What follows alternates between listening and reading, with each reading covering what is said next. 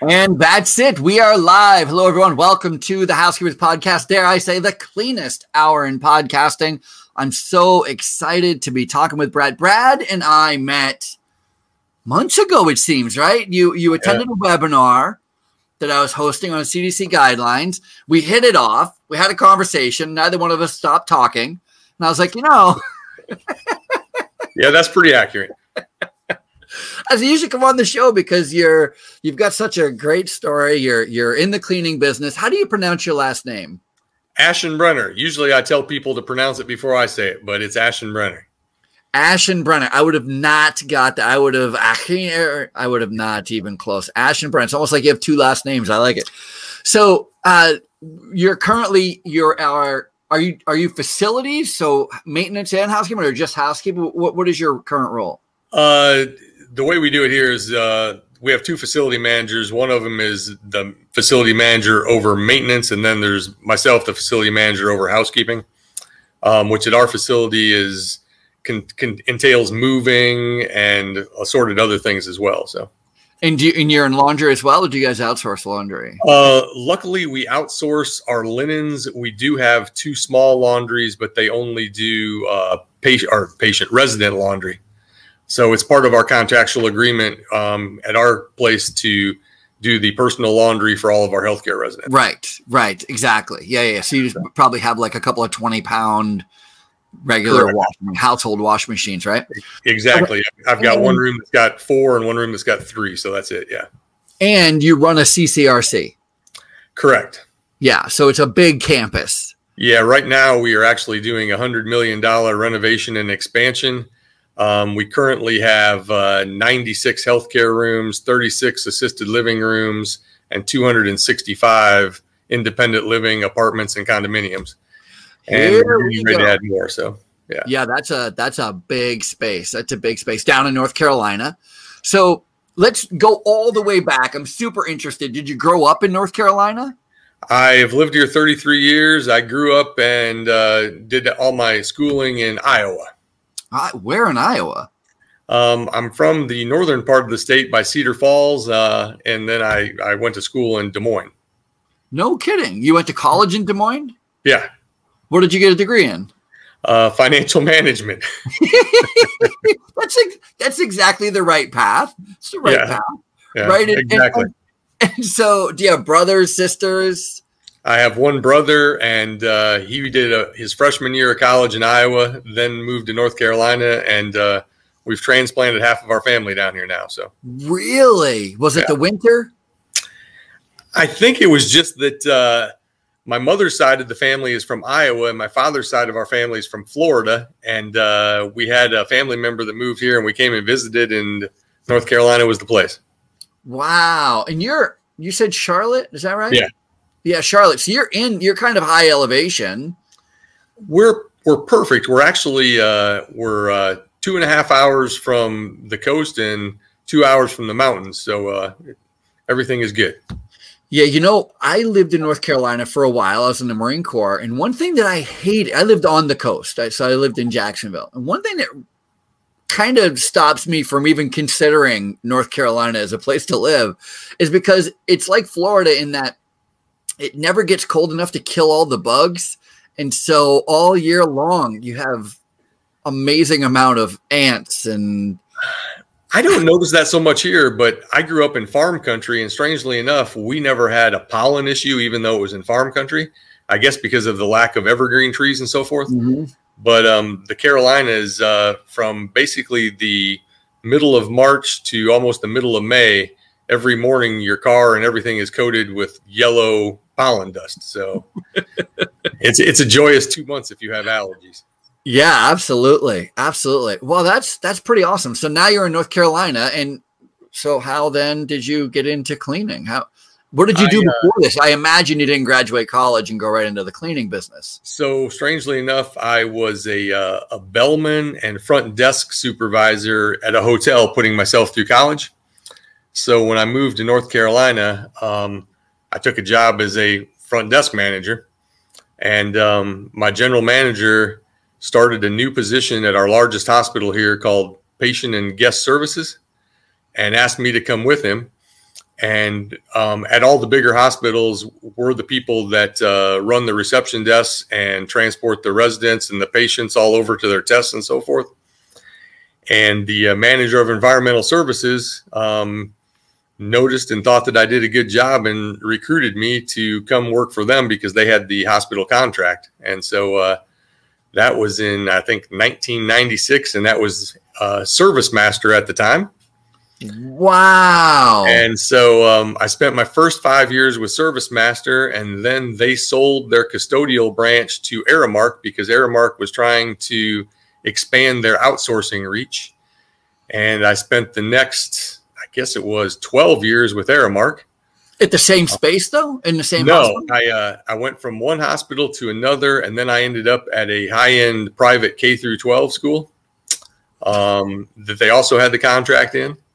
And so uh, I did 10 years there and then uh, got out of the outsourcing business and went to another school for a year and a half before I ended up here with coincidentally Compass USA and Morrison's.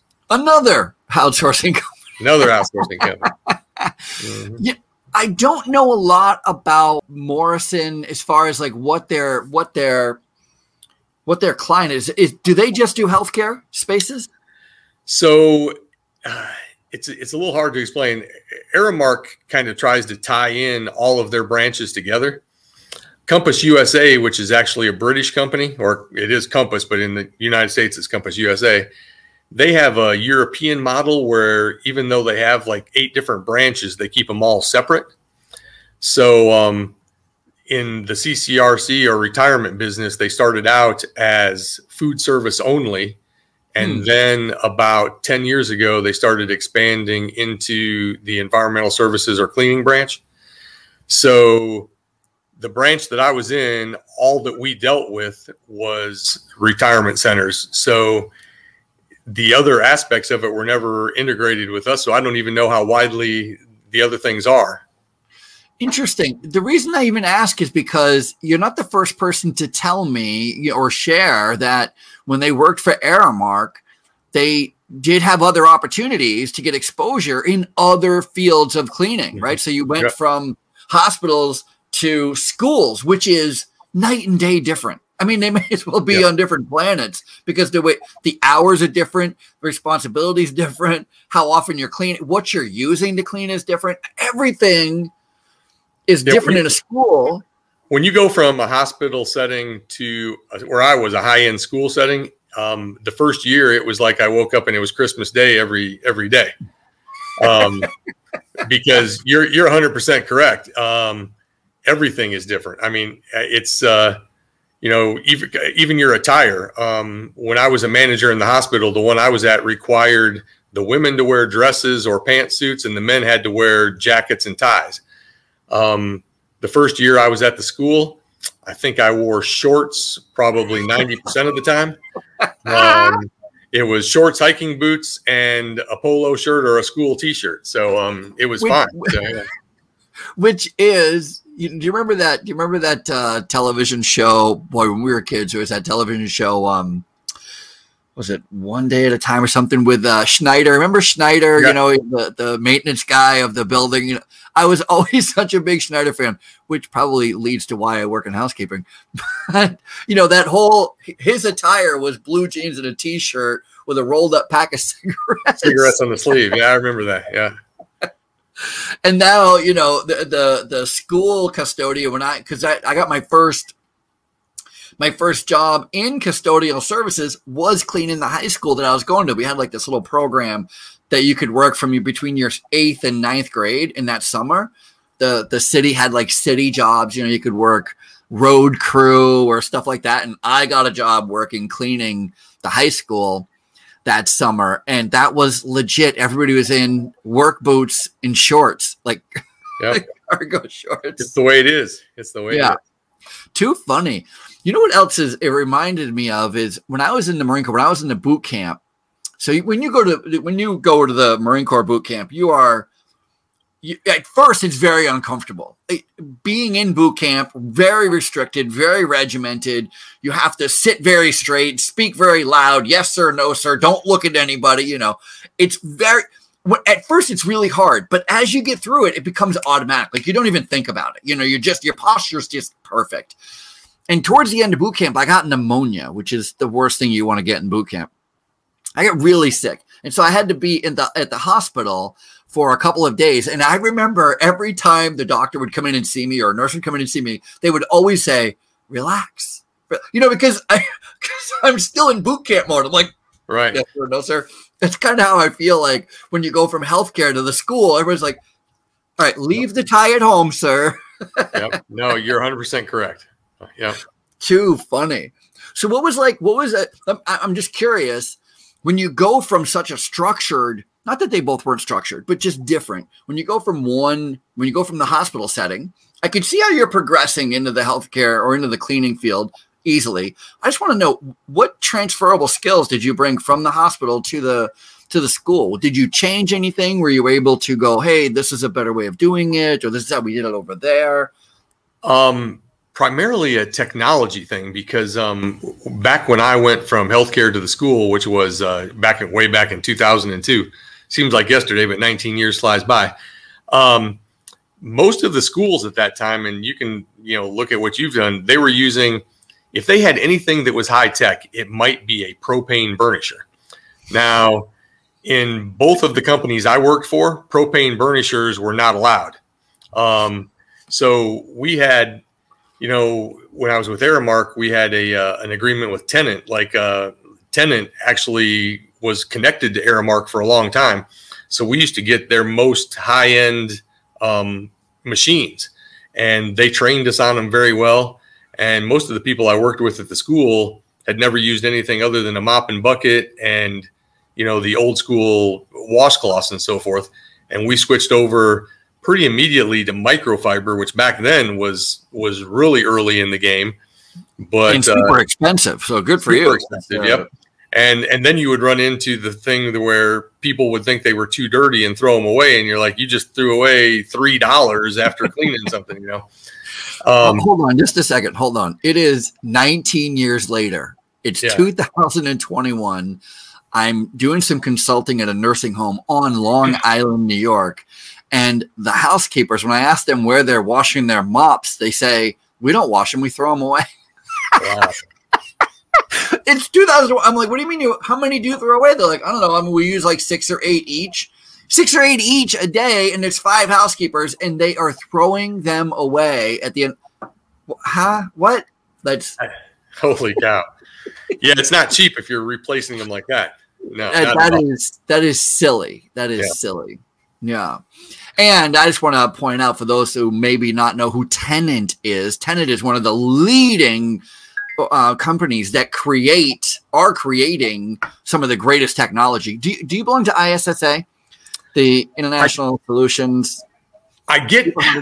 I am not, to my knowledge, I'm not a member of them, but I do get uh, information emailed to me by them. So they have a they have the they do the they have a trade show once a year. Maybe it's twice a year. Some it's in Vegas one year and then New York City the next year. I think it kind of goes like that. This year it's in Las Vegas. It's the largest trade show for our business the cleaning business. And Tennant has a humongous presence there. They have robots cleaning, doing floors, stripping and refinishing, buffing. Like it's crazy. Just wanted to point out how uh, Tennant's a really fantastic. Yeah, no, I mean it's evolved. I, have as you, I've probably used all the brands, and now you have Tennant and Nobles that merged, and you have Advance and Nilfisk that merged. Um, Tennant Nobles is primarily an Aramark company. Nilfisk Advance is primarily a Compass USA company they both have similarities. They both have differences. Um, but uh, yeah, they, they both produce really good machines. So yeah, pretty great. Okay, so technology. So bringing in new floor equipment, that that kind of thing. The the microfiber. You're a fan of microfiber, huh? I'm a fan of microfiber. Um, I, I, you know, in the, in certain settings, um, a lot of people like to use whether it's furniture polish or things like that and I feel like you can get rid of chemicals if you use microfiber. Um, you know, by, by just using microfiber to dust, you can save damaging certain woods. You can take that Endust or pledge or whatever it is off of your folks' cart. Um, because a lot of times if you put that on something that's not real wood, it's going to leave a film there. However, you can you know you can dust it with a microfiber and it's going to be fine till the next time you come in there. Brad, um, Brad, let me point this out to you. The reason that I use pledge is because I want it shiny. I want my coffee table shiny. Microfiber takes the dust off; it doesn't make anything shiny. It depends what your setting is. You know, when, when, you're dealing with furniture that's been in the house for a hundred years, there's no shine to it to start with. That's true. I don't have that. I don't have that. Um, but no, uh, yeah, I I'm a fan of the microfiber, and it does come down to training your folks right. Um, I, I assign each one of mine a certain amount, and uh, whenever they get used up, they bring me their used up ones, and I exchange them out. And perfectly honest, I, I don't have much of a, a problem with that. So it works out really well. Yeah, I you know what my problem first of all, I I like you. The same thing, you know, we got introduced. We got we got I remember meeting my first microfiber rep 15 years ago. And they came in and it, but it was super expensive. It was like $3500 each housekeeping cart setup. So you had to buy a whole new bucket, a whole new mop. You know, it was a, a yeah. whole thing.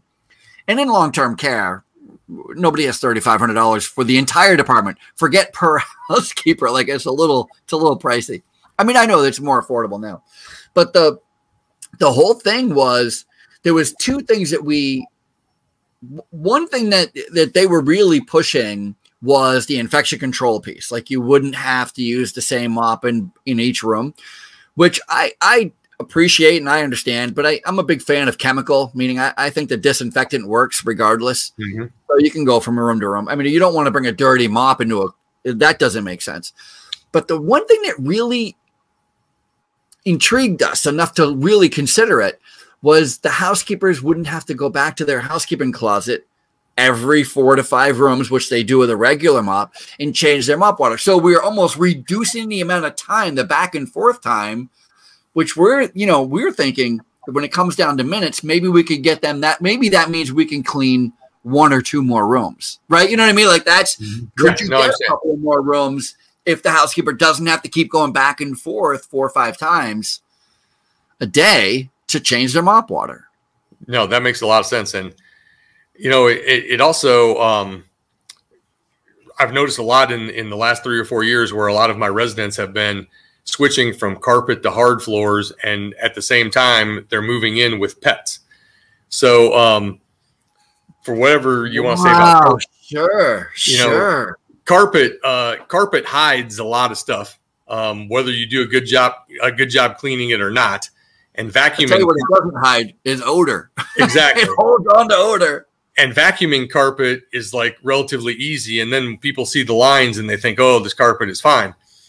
and then you run into the hard floors and you know if a person's got a pet you may go over it like three times and as you were talking before if you're using a regular mopping system you would be sweeping it you would be mopping it you might even have to change your water while you're in the room where if you're using the microfiber you can do it dry and then you can go over it once with a wet and it usually gets it and you've got that that quick release system where you can change it out right away and it saves a lot of time and it does a much better job.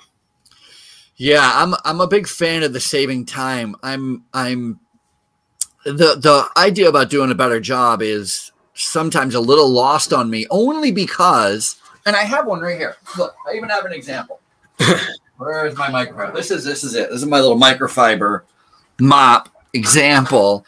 And the problem with this is my housekeepers, I'm only talking about my own, not anybody else's, but my housekeepers, before we impl- implemented this, they would sweep the floor with a dust mop and then they would mop the floor. So we'd have a two part system. We'd sweep, take all the dirt away, then we would mop.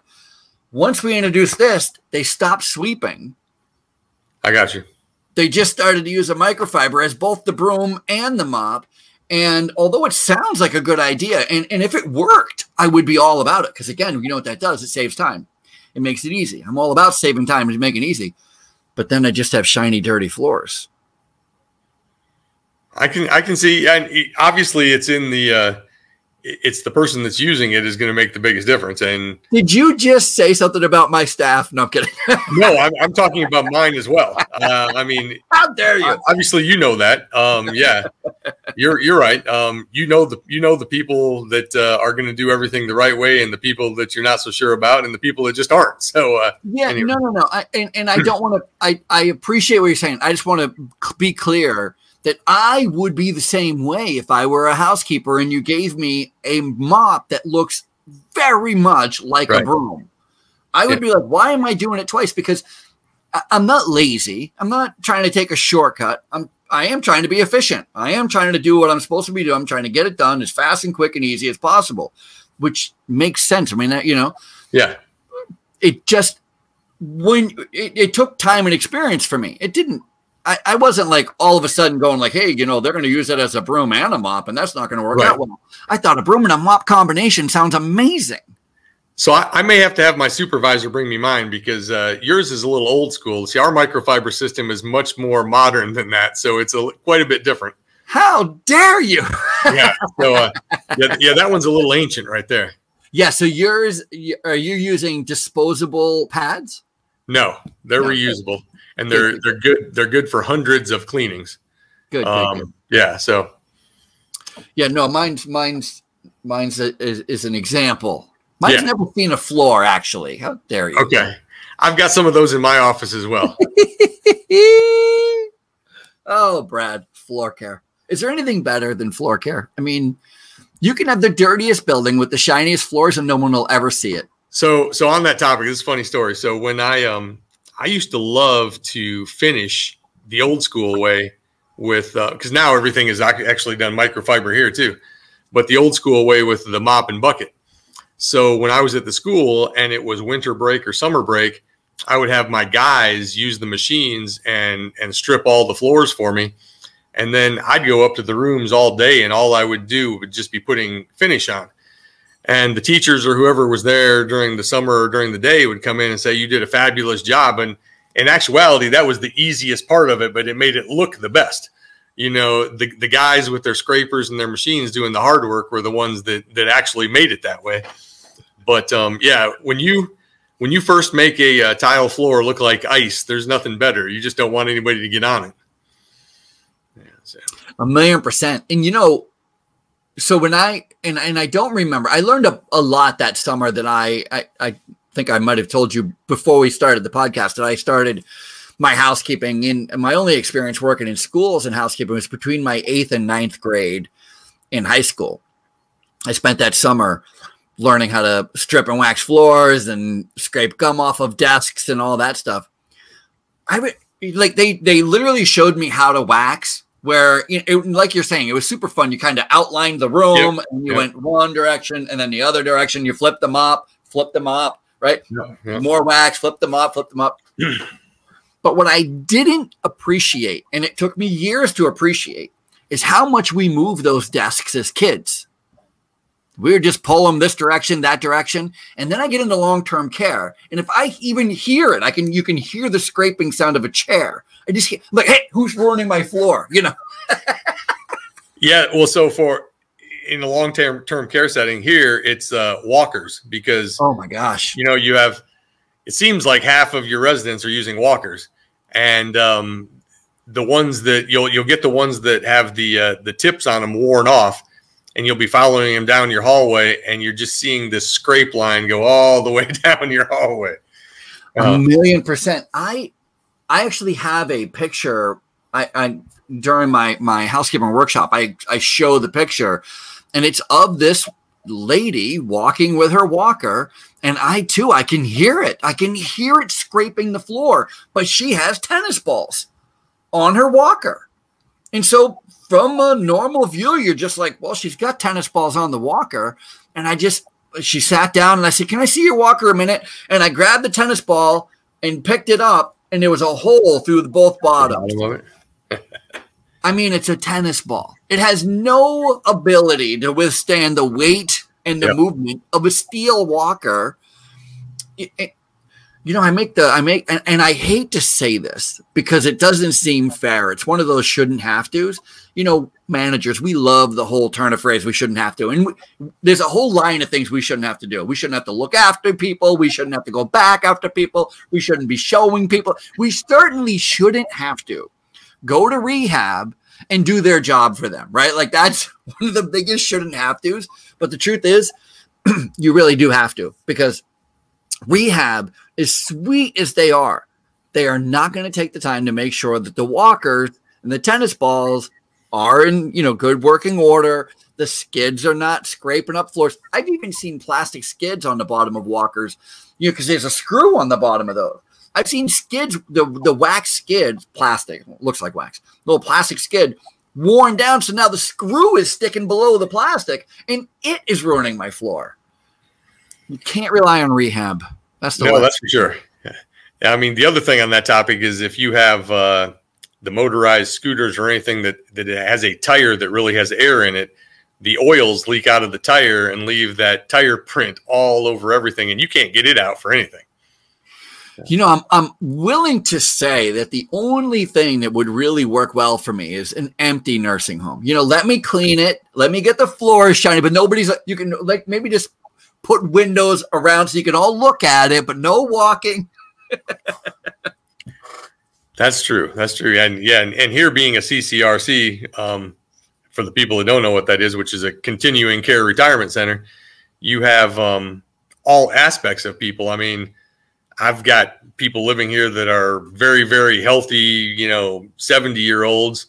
And then you go to assisted living and healthcare, and you've got this large gambit of people from all socioeconomic area, and it's uh sometimes sometimes you do wish there was an empty house, or you didn't have to deal with a certain branch of it at least.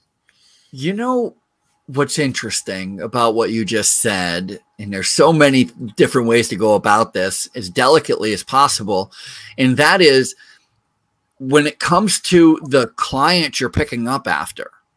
If let me let me go to the hotel industry if I go to a high end hotel, I can expect that the high end hotel is going to be extremely clean. Mm-hmm. Like I just spent a night in at the MGM in Baltimore, Maryland. Beautiful. It's a it's a casino hotel. Beautiful hotel. The housekeeping staff there are crazy great. They're doing amazing things down there. But just down the street from this from the MGM Grand Hotel is a Red Roof Inn, and it is not as clean. Now, it's one part you can say, you know, the housekeeping staff is worse at the Red Roof than it is the MGM. You could also even argue that perhaps the housekeepers at the MGM maybe make a little bit more money. They're probably more apt to get tips in the rooms from from from guests than the Red Roof Inn. We can agree on that too, right? Yep, sure. One thing that is missing, a very big component when we're looking at those two facilities, and again, I'm going to relate this to healthcare. I'm just going to try to keep my hands off of the big gorilla in the room that is healthcare and just talk about hotels. Is the clients, the customers that go to Red Roof are, dare I say, less careful with their garbage, with wiping their feet, with their habits in the room, with how they treat the furniture, the carpets, than the guest at the MGM. Very true. And what I find is the same situation in the experiences I have in facilities like a CCRC, where we have independent people who just simply live on a campus that they that they're going to con- so the uh, uh, another way to explain what a CCRC is is you buy into this program where you live in your house, you move into a house, and then from that house, when you need longer care, you move into assisted living. So you might need some assisted uh, nursing care.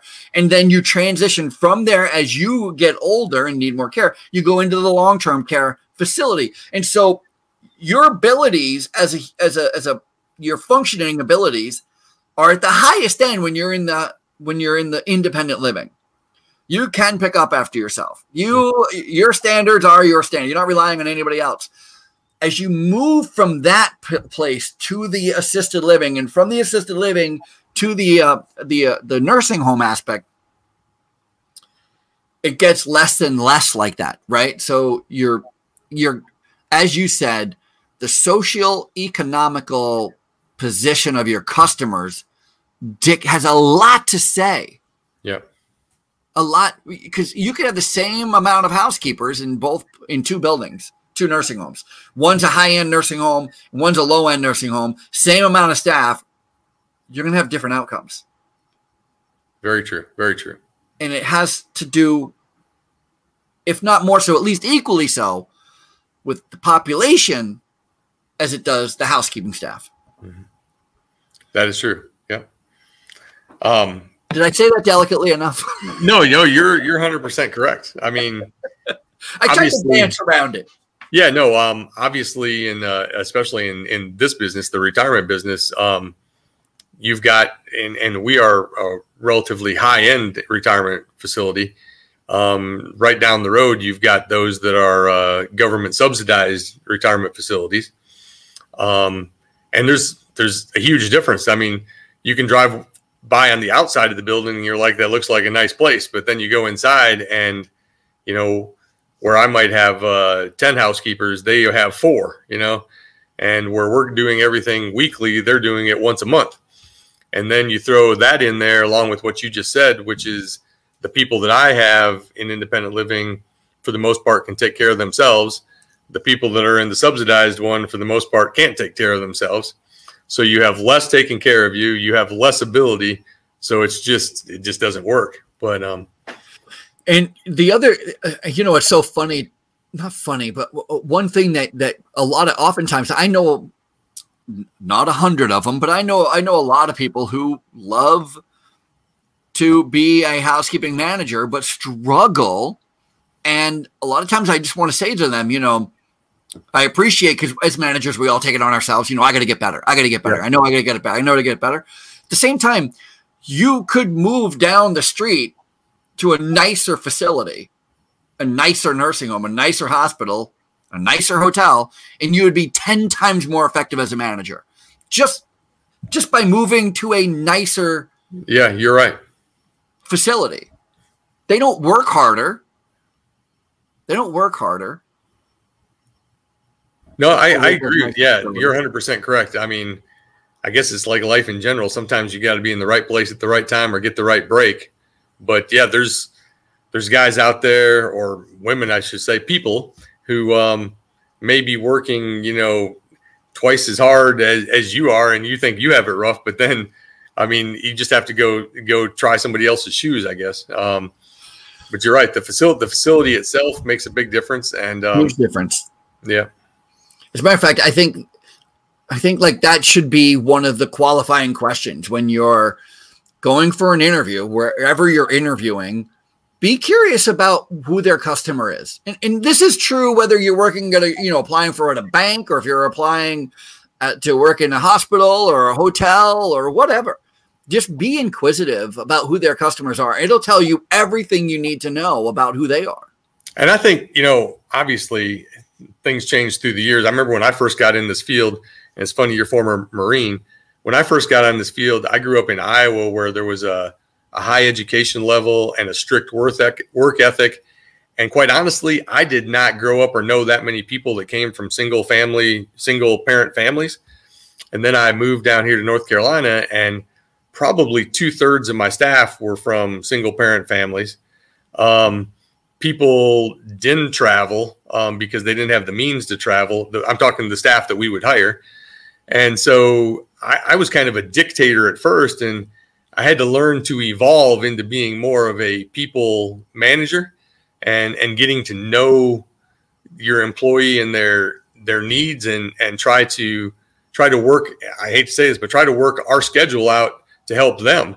Because if in, in today's day and age, if you don't try to make adjustments, you're just going to have rapid turnover and you can't just say this is my way or the highway. Otherwise, you're just not going to have anybody that stays in. So I'll give you an example. So, so as you know, and you're, I don't know, I can't speak for your facility, but um, a typical housekeeping job at a hospital, a hotel, or anywhere um, is normally whether it's mornings, nights, whatever. It's normally an every other every other weekend job. Okay. Oh, sure, sure. So, so uh, full timers work every other weekend to get every other, Tuesday, every other, every right. Thursday off, that kind of thing. Sure. So the benefit that we have in retirement um, versus when I was in healthcare. So in healthcare, you have certain shifts and stuff. Stuff basically has to get done. Okay, at a certain time. So in in cleaning residents' rooms, um, in the old days, everybody used to be up at six thirty. Hell, you could start cleaning the room at seven thirty if you wanted to. Now our clientele doesn't want to get up until eight thirty or nine. And at the same time, you have a lot of single parents out there that are trying to get their kids to school. So when I used to bring in all my staff at seven o'clock in the morning, now I'm bringing in a lot of my staff at eight or eight thirty and letting them do their eight hours from then. It works out for me. It works out for them. That flexibility helps you open up more avenues to get more employees in there. Very interesting. I I like that. I could see we start at seven here. Okay seven to three at the standard health and rehab. However, I can see starting at eight. I could make starting at eight work. So I, I could I go seven to eight to four instead of seven to three. Yes, to give you more. So I have um, you know, to try and make this staff oriented. I make a schedule for my staff that is it, it covers five weeks. So it covers a whole month plus either the first week of the next month or the last month of that or the last week of that month. So everybody in my department knows everybody's schedule for five weeks at least. So then if they have to schedule doctor's appointments or something comes up, they know who they could talk to to switch a day or if they need to. Not to mention here at my facility, we only work every fourth weekend, which is a big selling point to get people in the door. But I have half my staff right now that start at 630 and the half that start at 6.30 do all the morning common areas before people arrive at 8 or 8.30 for work. So then the other half of my staff come in at 7.30 or 4 and they have strictly room cleaning responsibilities with no common area cleaning. So that way they can come in get their carts ready and get right to it. And it's kind of seamless for both.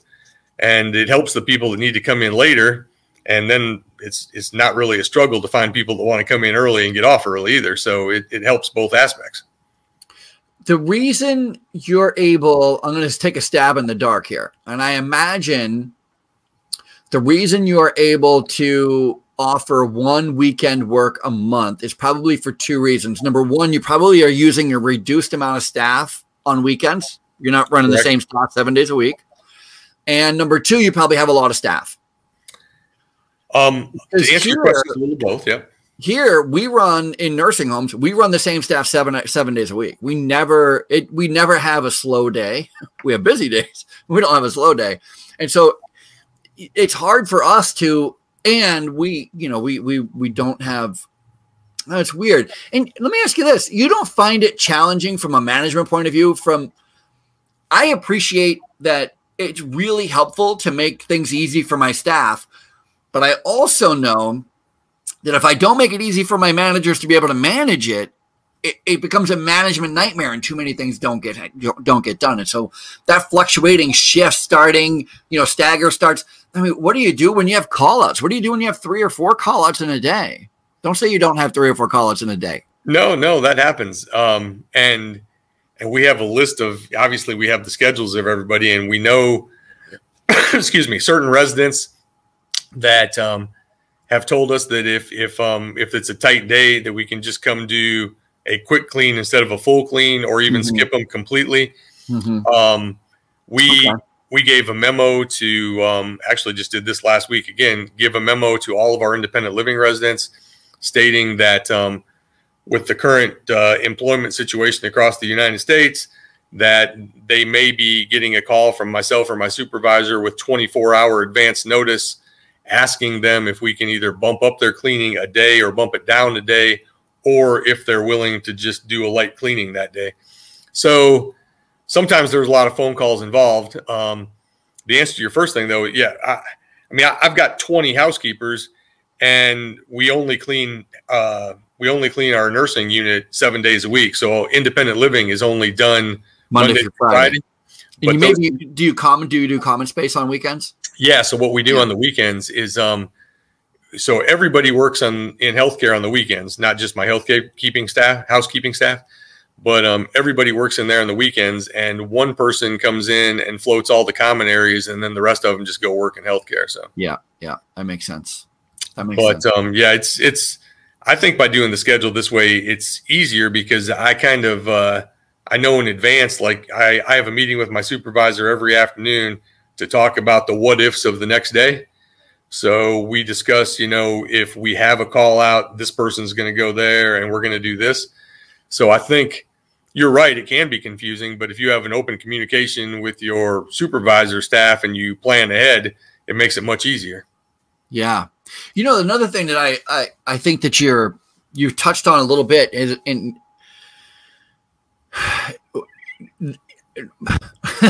how do you even say this? It, now more than ever, employers like us have to do a really good job marketing, really good job selling. True. Because it's too it's it's so easy to not work and still get by. And here's the worst part about it. As much as we think it's a new thing, like we, you know, we're like, oh my God, this year with the unemployment and the government handouts and, you know, everybody's complaining galore. Here's a statistic you may not know, and it might just give you a little perspective. The number one complaint and challenge of managers during the Great Depression was getting people to come to work. Think about that. You yeah. think about how what we were taught about the Great Depression. We've all seen the pictures of people in the soup lines and all the men, you know, lining up for, for food, and uh, food was scarce everywhere. No jobs, no money. And the number one challenge of managers is people still didn't show up for work. Yeah, that's kind of amazing. But yeah, yeah, you're right. We I saw a picture the other day, and it was, you know, just again with that whole dichotomy. Like we think things are new for us. We see them in our own our own perspective in 2021, and we think it's, you know, the the the worst it's ever been. I saw this great comparative picture, and it was of a bunch of kids on a waiting for a subway, and they were all on their cell phone. So you imagine 20, 30 people waiting for the subway, and every one of them looking at their cell phone. And you would look at that and you would think, you know, the downfall of humanity. I mean, oh my God, people are so connected to their technology, they don't even look at each other anymore. And then underneath it is a picture from 1916 and it's a, a bunch of people waiting for the train, and they all have newspapers in their face. Same thing. it's just saying that nobody's looking or talking to each other because they're all reading the newspaper. They can't even see each yeah. other. I can see that, and and it's funny, you know, because I think um, with with us, if you want to call it coming out of COVID or getting back to our sense of normal or a new sense of normal, the one thing that I don't think hardly any of us thought was going to happen was going to be this employment crisis. I mean, we all thought that there was going to be a new normal, that we were going to be cleaning differently, that some people were always going to wear a mask, that restaurant life was going to be different. But none of us ever imagined that you were not going to be able to get employees to come in to work.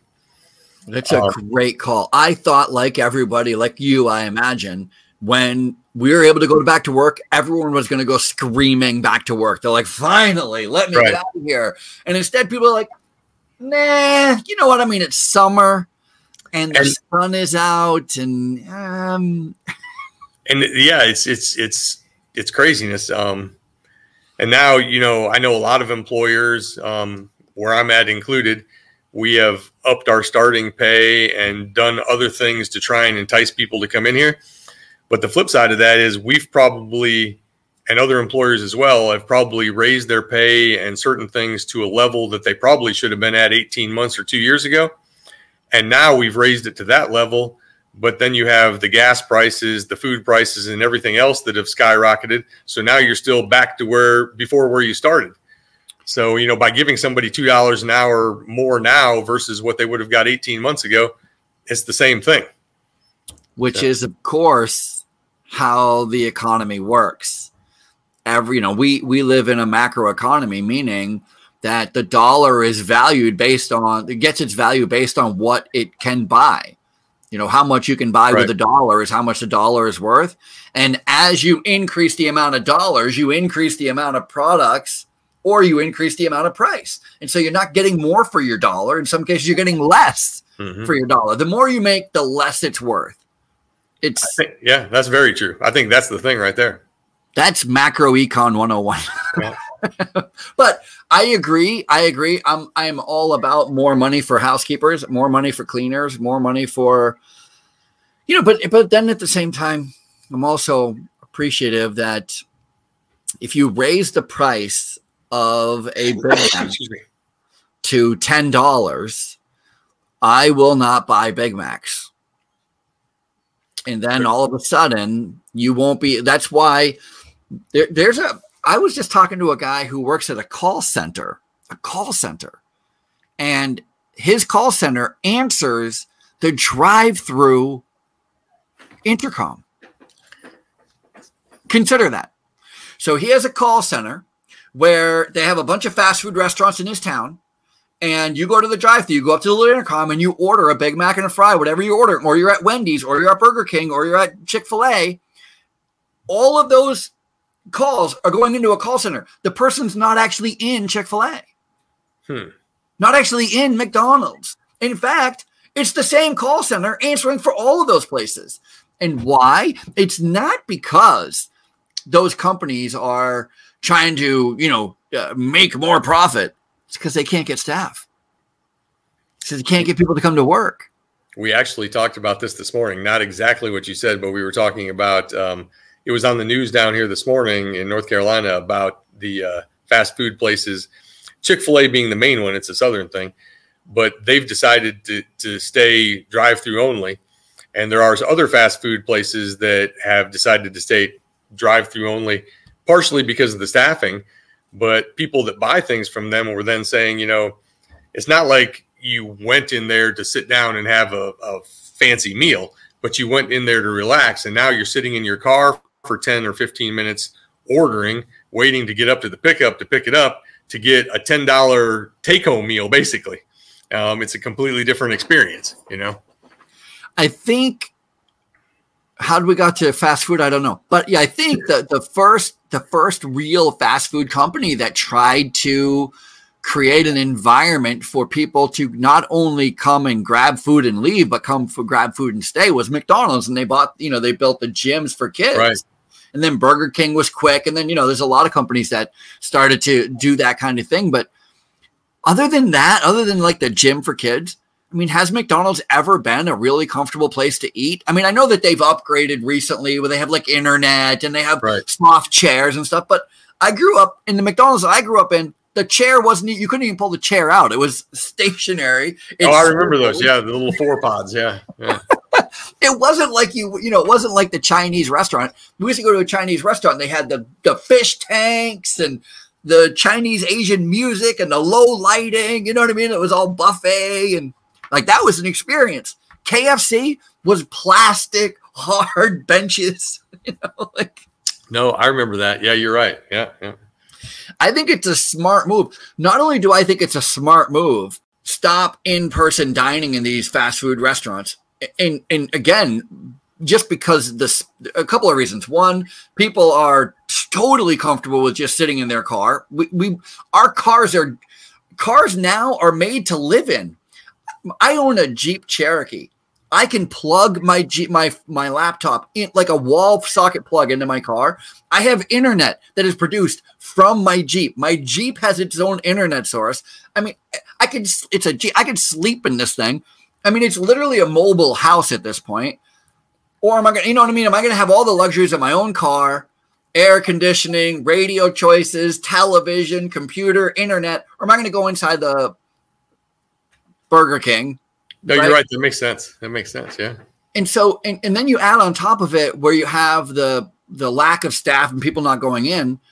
I mean, uh, this is going to sound stupid, but why not have one building and you can get Jack in the Box, In and Out Burger, McDonald's, Burger King. Why not just get in? Why not just go to the drive-through and go? I'll have a Subway sandwich. If it doesn't matter, I mean, imagine being the company reducing your footprint. Now all of a sudden. I never thought about it. Yeah, I, I can see that definitely. Um, so many, you know, I think the restaurant business is the one that's changed the most during COVID, obviously.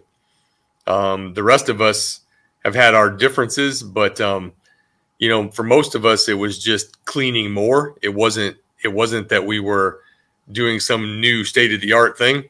Um, we maybe used a different chemical, but we were just cleaning more. We were wearing masks, which we didn't do before. In some cases, we were wearing goggles. Which, on that topic, I will say today at my facility is the first time since March 12th, 2020, we've been able to come to work without a mask.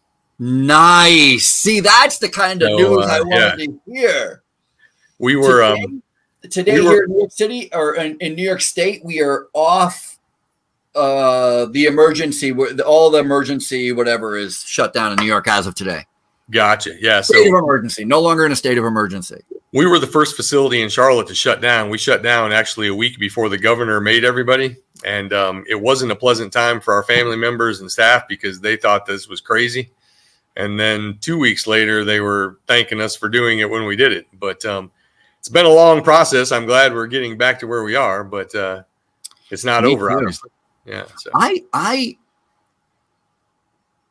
I this has been a humongous shot in our industry for a couple of reasons in the cleaning industry. Number one, it put a spotlight on us and it uncovered a lot of warts, a lot of things that we could have been, should have been a little better at understanding. I mean, a lot of even today, you know, I'm whole, I'm still hosting webinars where people do not understand what contact time is. They don't even know how to get to it.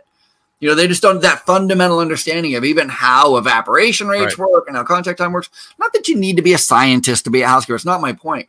My point is, is that it kind of highlighted that A, housekeeping is super important.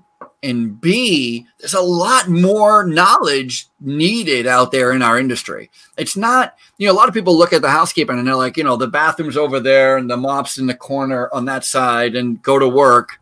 It's not that at all. I mean, right. we it is a professional industry with professional standards. We save lives. We can absolutely save lives. We can stop the spread of infection. We can slow the spread of infections, slow the spread of disease with good, really good cleaning methodologies throughout nursing homes, hospitals, hotels, you name the industry.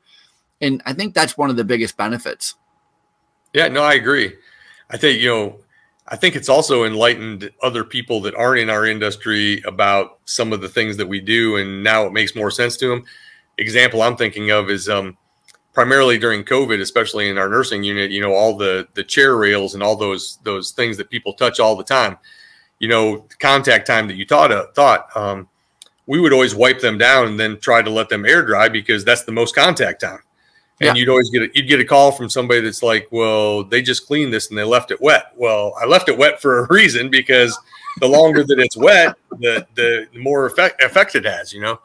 Um, but anyway, it's yeah. So it, it's it's been good. I think um, now if we can just you know get back to staffing the way it was, I think um, I think we as an industry did actually show how good we could be through all this. Um, you know, the facilities that did get hit hard throughout the country, it had nothing to do that I know of with cleaning. And you started having a lot more people paying attention to cleaning. Um, mm-hmm. well, we're always the first to get blamed when there's an outbreak. That is true. Yeah. yeah. I, I remember quite a few times having conversations with medical directors over C. diff. Well, the patient who left there had C. diff, and then you guys cleaned it, and then the new patient went in. They did not have C. diff, and I come back two day, two weeks later, and they have C. diff. So housekeeping must be the number one culprit. And I'm like, sir, how does C. diff go? You know, what C. diff is just a little critter that lives in the colon. And the problem it has in long term care is because it sometimes finds its way from the colon to the mouth. And so, with all peace and love, I just yeah. asked, how is housekeeping responsible? Right or, or, every once in a while, you'll, uh, especially on your C. diff topic, um, this drives me insane. Is uh, you'll get somebody that says, "Well, I think you need to use bleach. I don't know if your cleaning product is good enough." And if it's a nursing person, I will send them my MSDS or whatever, and I'm like, "You do not want to use bleach at under basically any circumstances." It says on here that this is for this, and and that's what we're going to use. You know. Yeah. So, anyway. Yeah it, it's funny. I had a I had a DON, a director of nursing, tell one of my housekeeping managers like we legit had to have a, a I had to I had to like report on why what she was saying wasn't accurate. And that is, she said, in order to clean floors, it has to be super hot water. Just in general? In general, when you mop a floor, you have to use really hot water to mop a floor. And I'm like, Which that's I, that's not accurate. I remember when I was Aramark had phenomenal training, um, especially if at the management level. And I think when I first learned or were trained with them, you know, that was back in the day when it used to be said that um, the best way to clean carpet was hot water and the best way to uh, scrub a floor was hot water. And I'm not saying the carpet thing doesn't make a difference, but on the floors, I would, it used to be you could put 160 degree water on a floor and it was down to room temperature or whatever it was in something like 30 seconds. There's, there's no way that 30 seconds makes that big of a difference. No. And now I know all the trainings now pretty much just tell you to use cold water anyway. And cold water is really important just because of wax. Uh, yeah. So wax is the number one problem with floor care is not disease. Listen, if you find a patient on the floor, uh, you should be worried about why they got to the floor and what happened when they got there, rather than uh, was the floor clean? It's yeah. not the best. That's not the best question to be asking. But so it's the wax, it's breaking down the wax. But this is just on the fundamental of it. I said, I know we're gonna get out of here. But I said, you know, so she's she's like, well, I think that it just makes sense, and the infection control nightmare, and the, the floors are the largest horizontal space. And I'm like, listen, let's let's go with your assessment. How hot should the water be? And should we get mop buckets that have heating elements in them? We'll just plug them into the like how what where do you where do how insane do you get if the answer is I have to put hot water in it? All right, well, the housekeeping closet where we get the hot water, which by the way, there's only one in the facility that has hot water that even works. And depending on the type of day, you'll be lucky if you get 100 degree water, but okay, whatever. because the dishwasher's running, the washers, dryers are running, you know. So that we have to go downstairs to get the water. By the time we get to the third floor, should we pl- have a, the ability to plug the, the mop bucket in, let it get to temp? I mean, what are we talking about?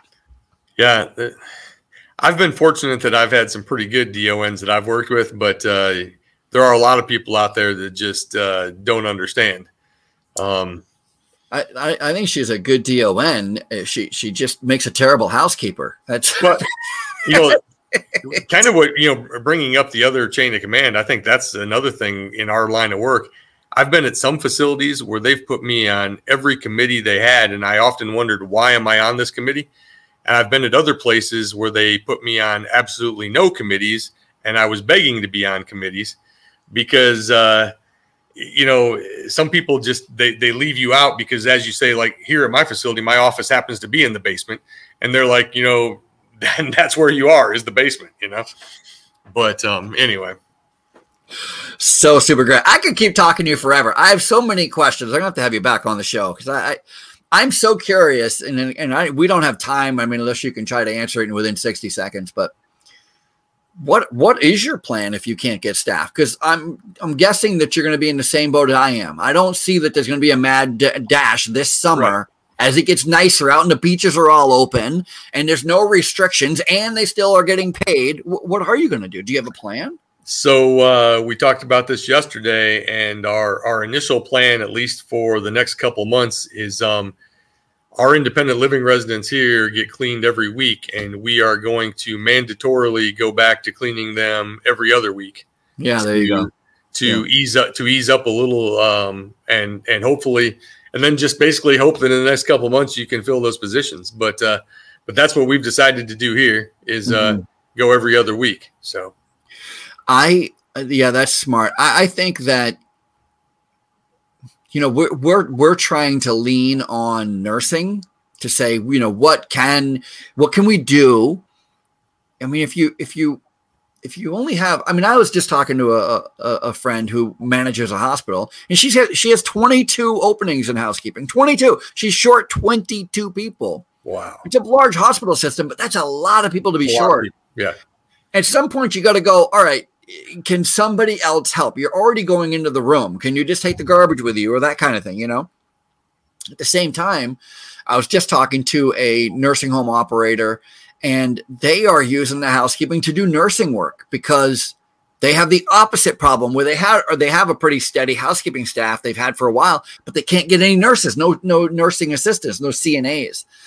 And so they're asking housekeepers to do nursing work. And you know, the housekeepers are complaining to me, and I'm right sitting here, I'm going, I kind of get it. yeah. the same thing in reverse, you know. No, I understand that too. Yeah, I, I think I think here we've got multiple departments obviously that are and the thing is, you know, you're offering jobs to people and they're accepting them and then you never hear from them again. And and I guess the thing that we as managers don't understand is if you were not interested in the first place, then why go to all that effort to come to an interview or two interviews and say yes and then never answer the phone or show up? Yeah, you know, we used to have that problem gosh in like nine or the early 90s because you had to you had to prove that you were looking for work in order to get unemployment benefits. And i don't know if that's you know if that's coming back maybe that's it to where people are simply going in to apply to get proof of applying so that they can continue benefits. I, i'm not sure but that used to be a real thing. You really did have to yeah. and i just heard, i just saw this great this great little video with this guy who was walking with his son, and I'll close with this. He was walking with his son, and they saw a homeless person, and the son says, "Hey, Dad, can I have some money? You know, we should give that guy some money." And so the father says, well, "Let's go into the store over here." So they go into the store, and they, the dad asked the guy behind the counter, "said Is there work here?" That you can give my son so he can make ten dollars. You know, is there anything that you can do that he can do here for you to make ten dollars? And the guy's like, "Of course." You want to sweep the floor? I can mop the floor. We got trash to pull out. There's a back room I would like to have emptied. I'll give you 10, 20 bucks to do that. And so the dad looks at the son and says, All right, well, do you want to do that? And then you can just go give it to that homeless guy. And the son goes, Well, how come the homeless guy just doesn't come in and do it? And he goes, There you go. There you go. that's a good analogy. Yeah, that's very good. There you go. Too many people are going, Hey, how come you're not helping that person? True. At some true. point, you got to go. How come that person's not helping themselves? You know. Right. Oh, okay, I, I, don't know. I think I think those of us who are working, those of us who are still in the game, I think that we're we're doing ourselves a huge service that we're going to benefit from immensely more than those who have taken the whole summer off. I think that at the end of the day is going to be the big thing. You're you're growing more, you're getting more contacts, you're you know, yeah. you're establishing yourself more, you're getting more skills. So I agree with that, especially from the blue collar standpoint. I think people in the in blue collar fields who have decided to work during this time are possibly in line for more promotions and learn more than the people who've been sitting it out. A million percent. A million percent. Brad, once again, thank you so much. I know that you had to alter your vacation to have to come on the show with me. Are you still going on vacation? I am. It's my grandson's third birthday Saturday, so I'm uh, making nice. a trip to Florida. Florida, long trip yeah. to Florida. What's that take? Yeah. Like six hours, seven hours? Well, strangely enough, it's a, uh, nine hour drive, but it's Pensacola and they're on Central Time. So I get an hour back going. So it seems oh, like so, yeah. well, enjoy the road trip, my friend. And um, thank you so much for being on. I really, really appreciate it. Don't thank you everyone for listening and paying attention here to the House Housekeepers podcast. I so appreciate everyone. I can't believe how much how many email responses and text messages and, and direct messages from LinkedIn and Facebook that people have been sending us over about the Housekeepers podcast. And so thank you, thank you, thank you. I really, really appreciate all the feedback that we've been getting. It's been res- resonating with people in the cleaning industry, and that's so fantastic. That is exactly what we want to be doing, highlighting those who work in the cleaning industry, those of us in the management position in the cleaning industry. So if you are in a management position or you want to be a manager, you want to be better at being a manager, please consider joining us at the leadership, the Housekeeping Leadership Academy. Go to the housekeepingleadershipacademy.com. It is a weekly conference call, group coaching call that we do every week with housekeeping managers from every industry all over the world. It's a super fun, super interesting, super learning, giving community that um trust me when I say you're going to be one a part of it if you're in housekeeping management or you want to be in housekeeping management. It is the place for you. Otherwise, for me and Brad, let me try it again. Ash and Aschenbrenner. Pretty good. Not bad. Not bad. Not bad. Not bad. That's it. I'll see you guys later. Enjoy your weekend.